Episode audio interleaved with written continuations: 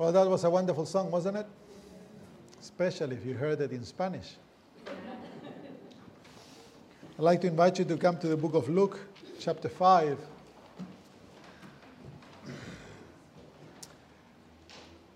We spent almost a, a month away from church. We went for a, a week holiday to Kiama. Then we traveled, Jonathan, my wife, and I, to New Zealand. We spent a week there also on holidays, and then for two weeks, my wife and I preached in two different camps, and uh, we had a wonderful time there. And, I, and there's a, a, a, very busy year ahead of us, ahead of all of us. We praise the Lord for the rain, don't we? Lord, uh, uh, He is a merciful God. As a nation, we do not deserve it.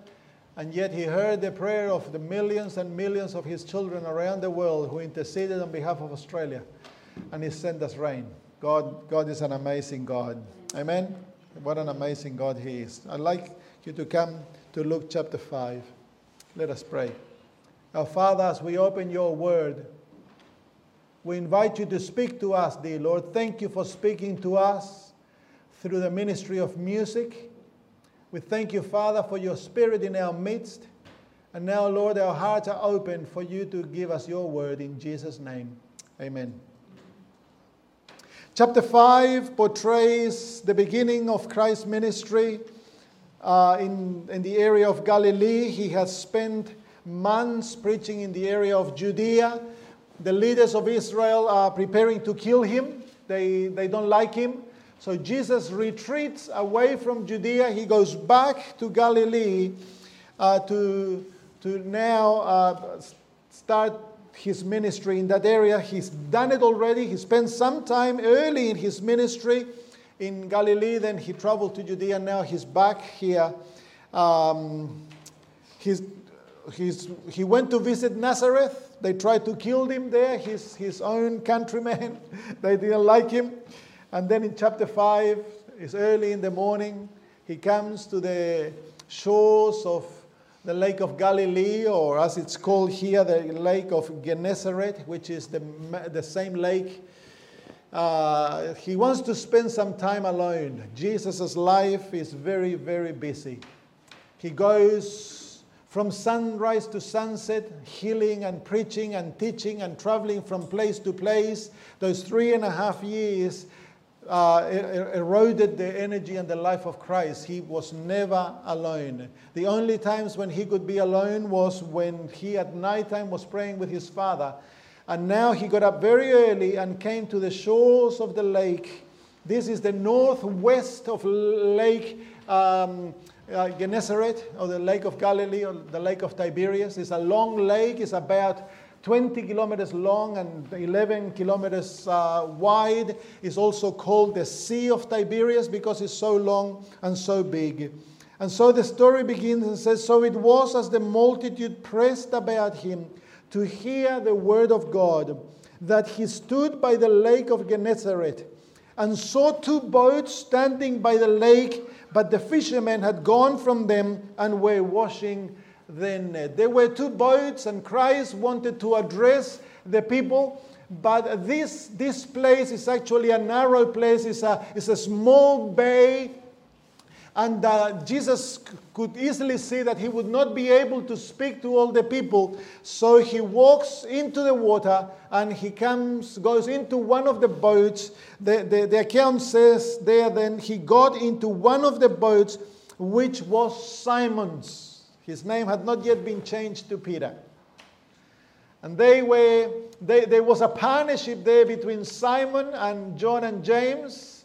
And there were two boats, and they were washing their nets. And people had already piled up to listen to Jesus. This is early in the morning. The sick were waiting for him. People were eager to see miracles, but they were also wanting to listen to the words of Jesus Christ. By this time, the reputation of Christ had gone right through Israel. Everyone had heard of him. Uh, John the Baptist had been imprisoned already and killed, and so there had been great turmoil uh, in Israel uh, in regards to, uh, to this, but now the reputation of Christ was at its pinnacle. There were whole villages where Christ had walked through, and by the time he left, there was not one lame, not one blind, not one sick person. Everyone who was dead had been risen to life. Jesus was like a current of life going right through the wilderness. And when he walked through, that which was dry ahead of him remained like a mighty, beautiful forest when he left. And I often wonder what must have been like to walk with Jesus. It must have been just absolutely awesome. He must have been such a beautiful person, such a wonderful person to be with. And, and the, the disciples had the privilege of spending three and a half years with him. And so, the apostles, they are already disciples of Jesus. They have not yet become apostles, but they are already disciples, but they are not fully committed to the ministry. They go spend some time with him and then they go back to their business and thus they provide for their needs. And that's what's happening here. They have spent the whole night fishing. They have never been fishing with Jesus yet. And they are about to go fishing with their master. And so it says there, when he had stopped speaking, he said to Simon, Launch out into the deep and let down your nets for a catch. I don't know how long he spent speaking to the multitude. And uh, I, I, don't know whether you've ever been on the shore of the sea, but the, the, the, the waves actually drown your voice very quickly. But it's very interesting that a friend of mine, a Polish friend of mine, who is the youth director for the Polish Union, he loves going to Israel and he showed me a video. He said, I've been in, in that exact place, he said. And it's amazing, he said. And let me show you the video. And he showed me a video. Someone took him in a boat, and, and this is a, like a horseshoe bay. It's tiny, it's not very big. It's a horseshoe bay. And in the boat, he, they, they rowed right to the middle of the, of the bay, and from there, there was someone filming right at the back, past the sand, on the bush. And he was filming, and he spoke just normal. He spoke, and he said, Hello, I am standing on the boat just with a normal voice, and you could hear him perfectly right outside. So, no wonder Jesus asked the people, Take me out. Because he could somehow knew, as God knew, that as his voice spoke, the shape of the place magnified the voice, and he did not have to strain his voice. It was naturally heard as if he was speaking through a microphone and a PA system. Amazing, isn't it? It's incredible. So Jesus comes to Peter, to Simon, and says, Launch out your boat and let's go into the deep and let down your nets for a catch. The, Peter, Jesus invites Peter to go fishing. Have you ever gone fishing? Anyone here gone fishing? Well, when I was young, my uncle, he was a rich uncle, he said, Next weekend we're going to go fishing. I had never been fishing in my life, but sounded exciting. And so my dad, my, my uncle had a truck, and all my family jumped at the back of the truck, and it was an enclosed truck. And we drove for a long distance. By the time we got to the lake, we were all vomiting, and uh, you know, because there was no air, no windows, nothing. We just drove through dirt roads, and uh, it was. But we got there, and my uncle, he he was a rich man. He he got off his car a very expensive seat, and this beautiful fishing rod. We could see that it was expensive. He had brought it from the United States of America. My dad, my uncle lived in the United States for many, many years. And later on in his life, he told the secret how he had become so rich is because he had worked as a secret agent of the CIA for many years. And so he we all kids jumped out and he says, okay, kids, here you have your fishing reels. And he just gave us a, you know, a little thing it was. It was a, a, a, car, a piece of cardboard turned into a tube, a tube, and he had just wrapped, you know, some fishing line there. And we looked at it, and, uh, you know, he was there with this massive rod. And we said, What's going on? But he said, Okay, well, doesn't matter. And then he showed us how to, uh, you know, put the hooks. And he says, Here you've got the bait. And the day before, he had asked us to go into uh, the bush. And in Chile, there's this type of bush that is like a, like a, is like a tree full of thorns. That if you cut it, they, there is a, a big worm that lives inside the tree. And so we spent the whole day, you know, looking for these uh, worms, and we found them. And eventually, you know, we took a, a whole bunch of these worms. Uh, no, I can't remember the name in, um, in Spanish. Uh, you may remember it. Um, and then my uncle sat, he chose the best spot, and he sent us right to the other side so that we will not take his fish. and then my uncle sat. And we kids went. And every time we threw in, we caught a fish, we took it out. You know, we caught over 150 fish. This, and my uncle caught nothing. Absolutely nothing. Next day he was so angry because what the, the, the, the, the planet thing was that my mom, she, would, she wasn't fishing. My mom and dad uh, had started a fire and they had oil, boiling oil.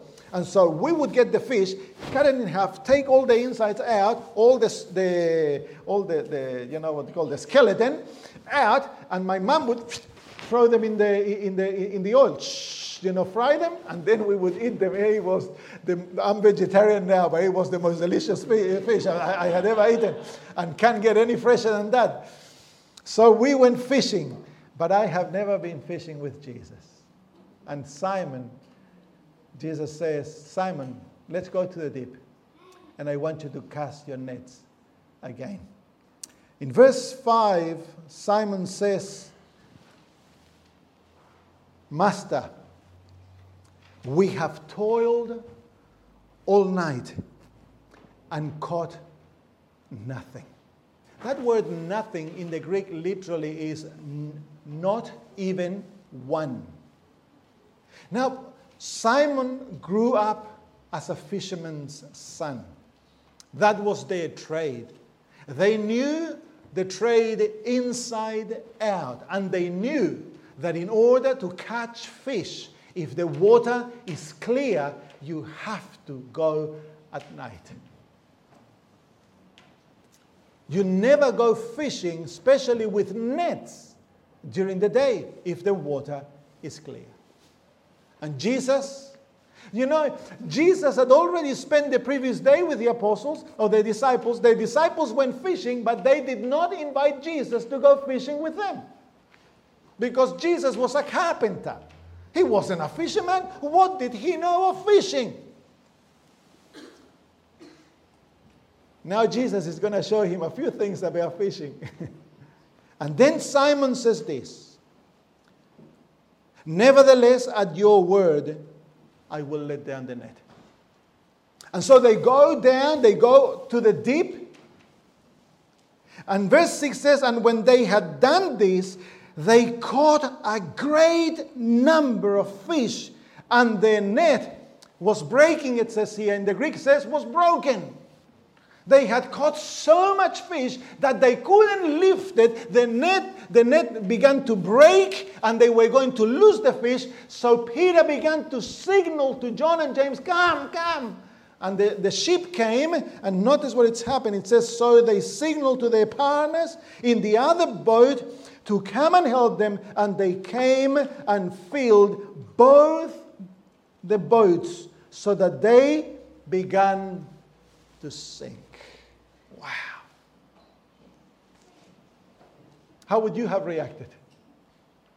Would you have gone, Wow, we are rich?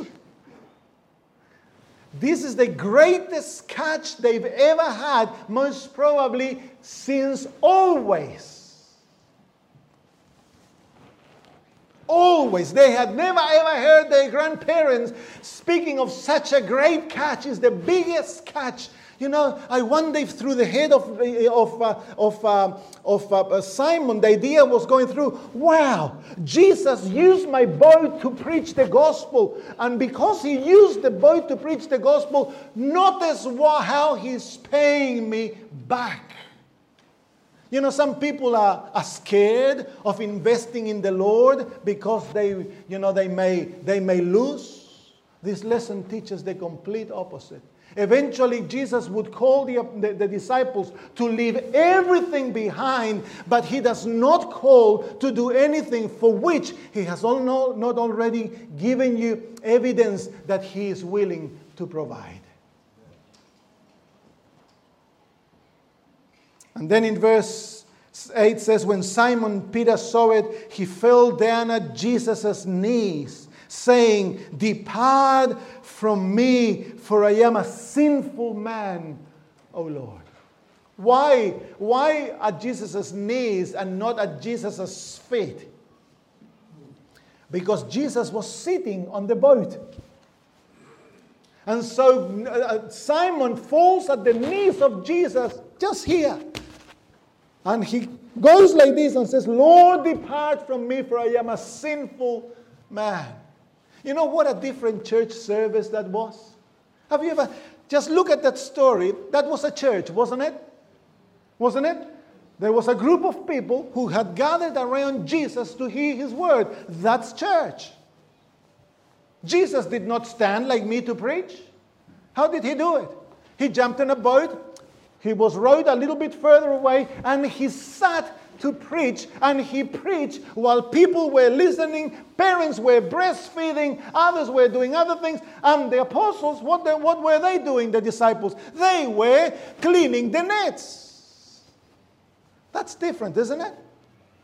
Do you think that we have made things too formal sometimes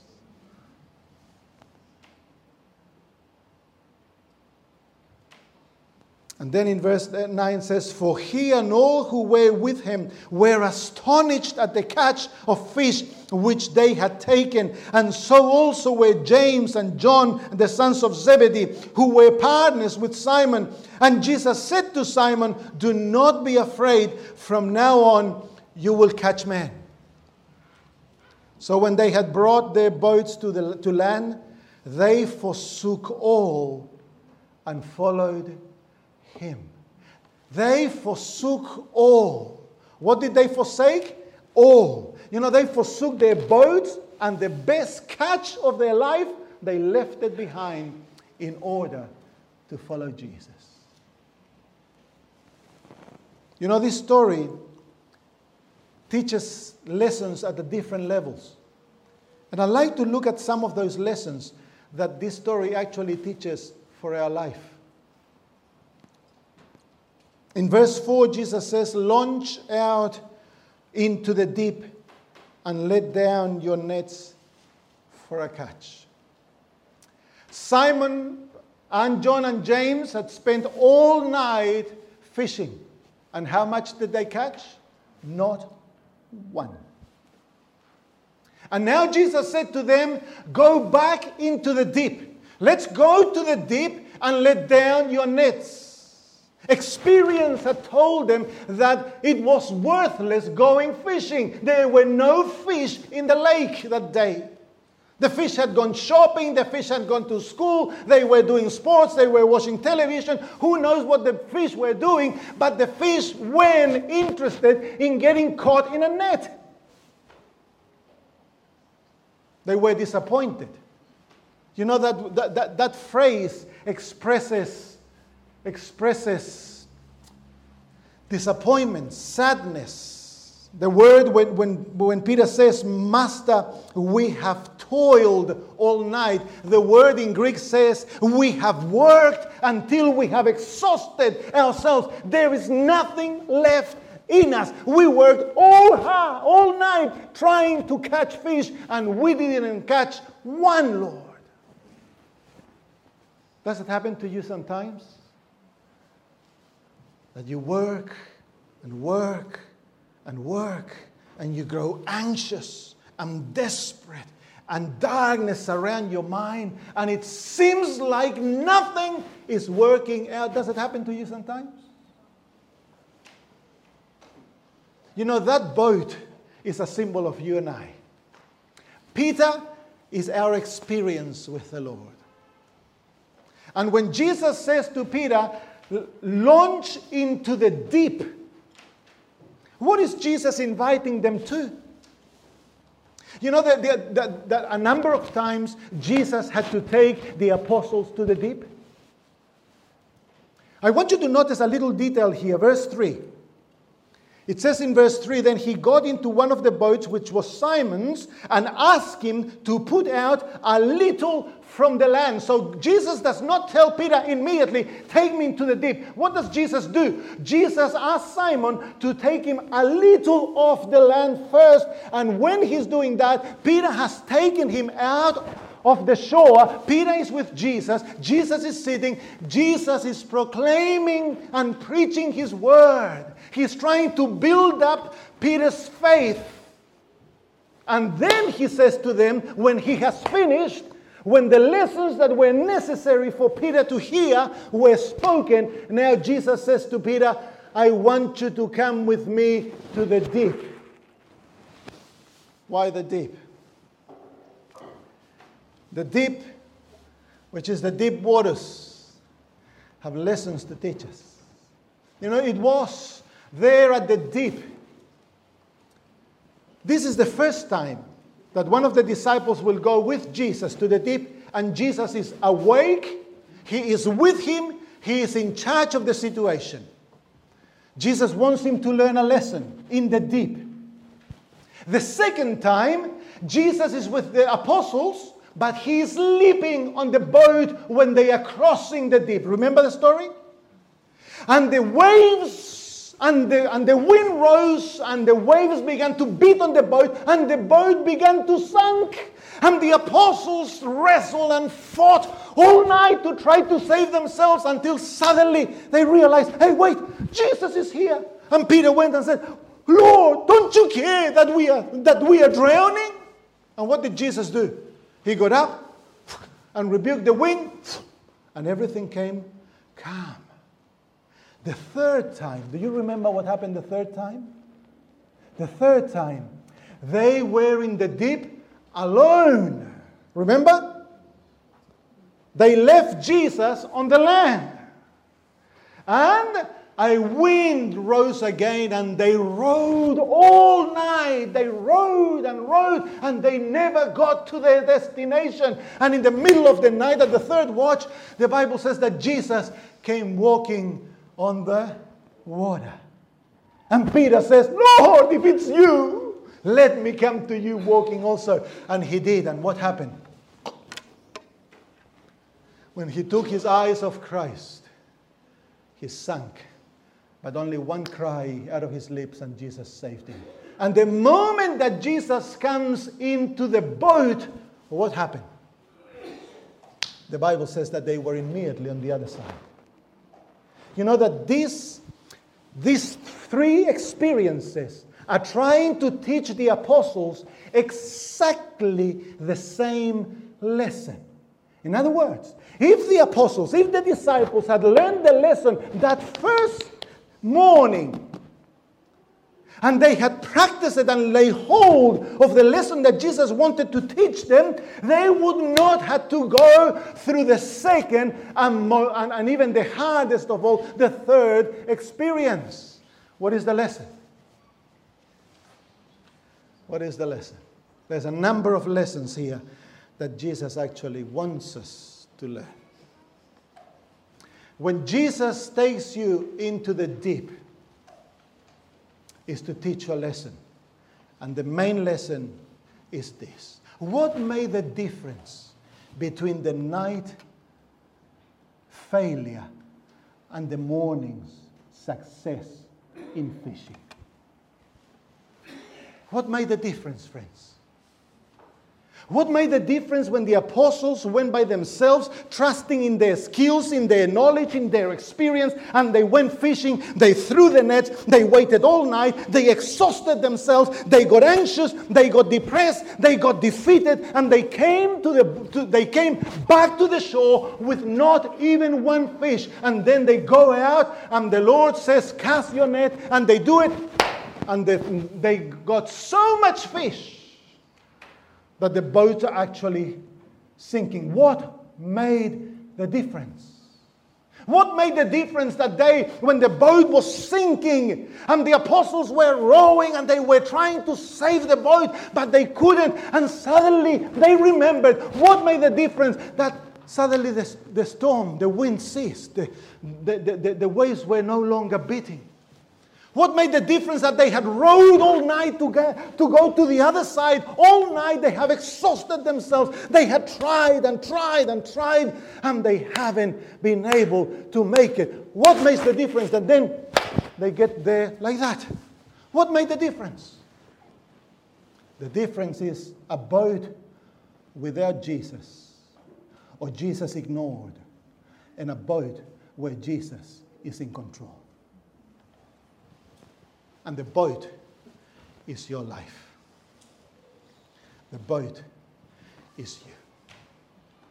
What is the lesson the Lord wants the apostles to learn early in their ministry? This is the first and the most important lesson that every Christian must learn in the Christian experience. This must be, learned at the beginning, and it is the lesson that if we fail to learn, the Lord, the Lord will repeat over and over and over until we learn it. And the lesson is this friends, you cannot live the Christian life without Christ.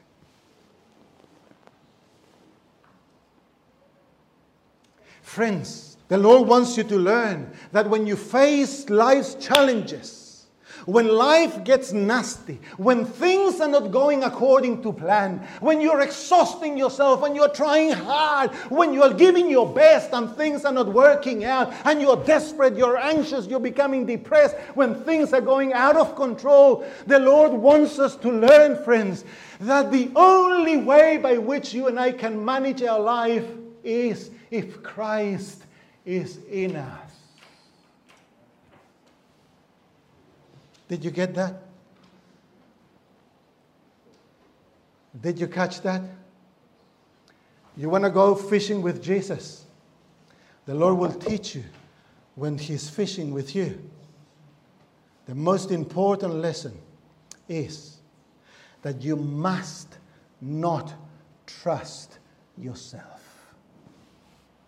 This is the most important lesson in the Christian life. And notice the language that Jesus uses to Peter. He says in verse 4 when he had stopped speaking, he said to Simon, Launch out into the deep and let down your nets for a catch. Did you, did you notice the language? What did Jesus say? I want you to come to the deep.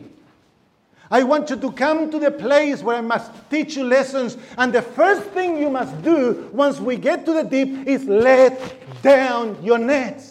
What are the nets? The nets are the tools they use for fishing. The nets is what they have trusted for their livelihood. The nets is their skill, their knowledge, their experience. That's their nets. And Jesus says, if you want to go fishing with me, when we get to the place, I want you to let go of the situation you're trying to so desperately control.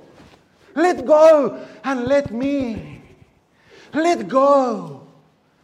Stop fighting. If your marriage is breaking apart, stop fighting. Stop trying yourself to fix it. Stop trying. Stop trying. If your business is going down, stop. Let go and trust me.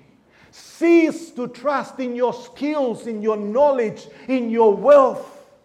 Cease to trust in yourself and trust me. The first lesson that we are to learn, and it is the most difficult lesson to learn in the Christian life. Because we live in a world that from the word go, we have been trained to trust in self. True? Yes? Yes. If you want your life to go somewhere, if you want to catch a lot of fish, let go. Let, let down your nets. Surrender that in which you're trusting. In the book of, in the book of 2 Corinthians or Philippians, the apostle says it in no uncertain terms.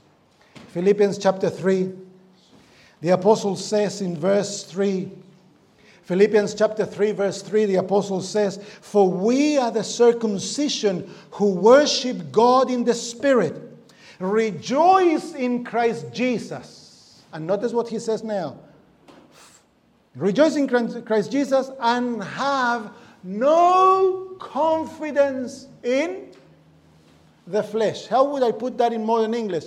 Do not trust in yourself. Rejoice in Christ, trust in Christ, and put no trust in what you can do. Do not rely on your knowledge, you do not rely on your skills, do not rely on your power. The Lord may use them.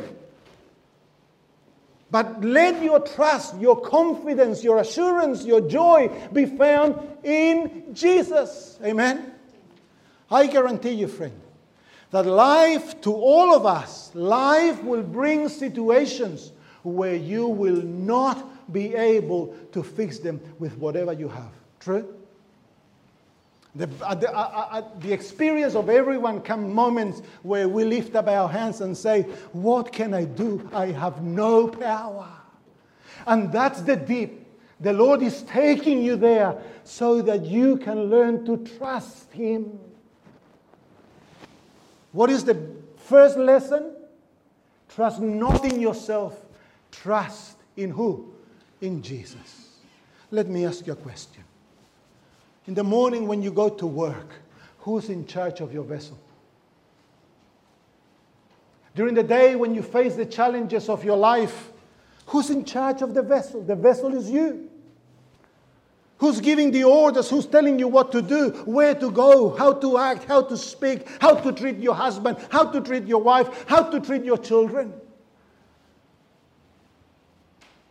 Who's in charge of the vessel?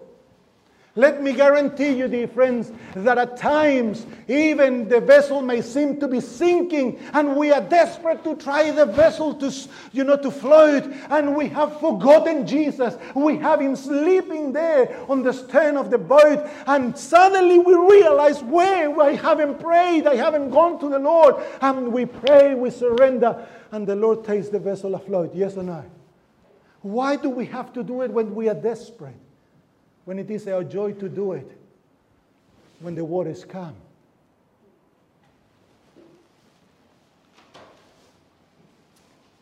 Come to verse 8. You want to go fishing with Jesus? You want to go to the deep? The deep is no option. All of us face the deep in, in different depths every day. You know, when sometimes I go anxious when I think of the salvation of my children and my stomach goes and I start complaining, I'm facing the deep. When there is not enough money to pay rent, I'm facing the deep. When friends, when your bills come and you have to pay the mortgage and, uh, and there's not enough, you're facing the deep. When you're challenged, when you have to make decisions, whatever you're facing in your daily life, that is the deep, and the Lord has brought you there so that He can teach you that first lesson to trust Him. Amen? Just trust Him. Just call on Him. Just, just sit back and see how the Lord is going to fill that net with, with wonderful fish. Okay, let's go to verse, verse 8. When Simon Peter saw what the Lord had done, what was his reaction? What was his reaction? He knelt before him and he grasped his knees and says, Lord, depart from me, for I am a, for I am a sinner. I am sinful. In other words, friends, Peter got a glimpse of who Jesus was, of his perfection, of his divinity, of his awesomeness, and he saw himself in contrast with Christ. Suddenly, the scales of his eyes were open, and he realized, wow, I am so sinful. I am a wicked man. And he pleaded for the Lord to depart from him. You know that that is the natural reaction when we encounter Christ. Do you remember the story of Isaiah? He sees Jesus sitting on the throne. Angels worship him. He sees Jehovah. Remember? And what was the reaction of Isaiah? He say, Woe is me, for I am dead. In other words, when we, the human, comes in, comes in contact and gets a, a, a, a bit of a ray of light from, from the throne of God, immediately our sinfulness is exposed and we fall humiliated at the feet of God. And there's a story in the book of Daniel that, that impacts me. Daniel chapter 10. In the Bible, there's three characters that never a sin is mentioned of them Joseph, Caleb, and Daniel. Daniel is the one that we have the most information. Daniel was a man of integrity. He was a man that loved the Lord, was a man that served the Lord in the most abhorrent situation. He had been castrated, he had become a eunuch, he could never have a family. He was, he was considered an outcast in Israel because he was a eunuch. And yet, this man remained faithful to the Lord from his youth all the way until his old age. Not one mistake of Daniel is recorded. What a man he was. He influenced not only Babylon, but he influenced the whole then known world. It was then that China became a Sabbath keeping nation in those days because of Daniel's influence. A man that was so, so dedicated to the Lord that God could use him. Amen. The Lord called him a man who was beloved by God. Isn't that beautiful? And notice what happens to Daniel. Daniel chapter 10, verse 8 says, When he saw Jesus, therefore I was left alone when I saw this great vision. And in the New King James Version says, And no strength remained in me, for my vigor was turned to frailty in me, and I retained no strength. In the King James Version, it has been softened. In the Old King James Version, says this it says, For my comeliness, my beauty was turned to corruption. Wow. This man who's loved by God, who has a perfect record, who is so loyal, he comes before Jesus. And when he sees Christ, his beauty, his comeliness, that which he thought was good, is turned within him to, to corruption. He sees himself as he truly is a man, a sinner, a sinful man, wicked, lost, if it was not for Christ. And he falls at the feet broken. He's trembling. He cannot speak. Friends, the, the, the, the clearest sign that, that Jesus is not in the boat with us is when you and I think that we are good. Oh, I'm all right. The clearest sign that Christ is on the seashore is when we look at others and we think that we are better than them and we judge them, we criticize them, we point the finger. We are holier than thou is the clearest sign that the heart has not been submitted to Christ. Because he who gains a glimpse of Calvary, he who sees the spotless Lamb of God dying on Calvary, that ray, that vision will immediately humble him. How can I, who was so proud, so self exalted, a liar, a thief, an adulterer, how can I exalt myself and trust in myself when I have nothing to exalt and I have nothing to trust in me? Nothing, friends. And in that contrast, self is laid at the feet of Jesus. You see, Jesus wanted Peter to become his apostle, his follower, a man that would be sent by him. But before Peter could follow Christ, Peter had to surrender himself to Christ. The second lesson in the Christian life is that once you do not trust in self, now you must trust in Christ. And in order to trust in Christ, self must be humbled, self must be surrendered, self must be given up. And in order for the Lord to do that, He has to shine His light into our soul and show us who we truly are. But He doesn't do it to destroy you, He does it to transform you into His likeness. Amen? So if you've come to this place burdened with a consciousness of your sins, if you've come to this place knowing your failures, if you come to this place hopeless, and with a deep sense and darkness of your reality, Jesus would look at you and say, Blessed are you. Blessed.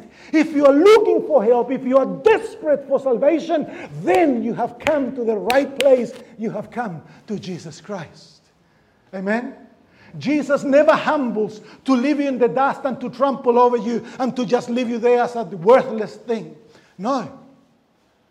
Jesus said to Peter, as he said to Daniel, and as he said to, to Isaiah. Do you remember what he said? Fear not. Do not be afraid. Luke chapter 5, and there in verse 10 says, And so also were James and John and son of Zebedee, who were partners with Simon.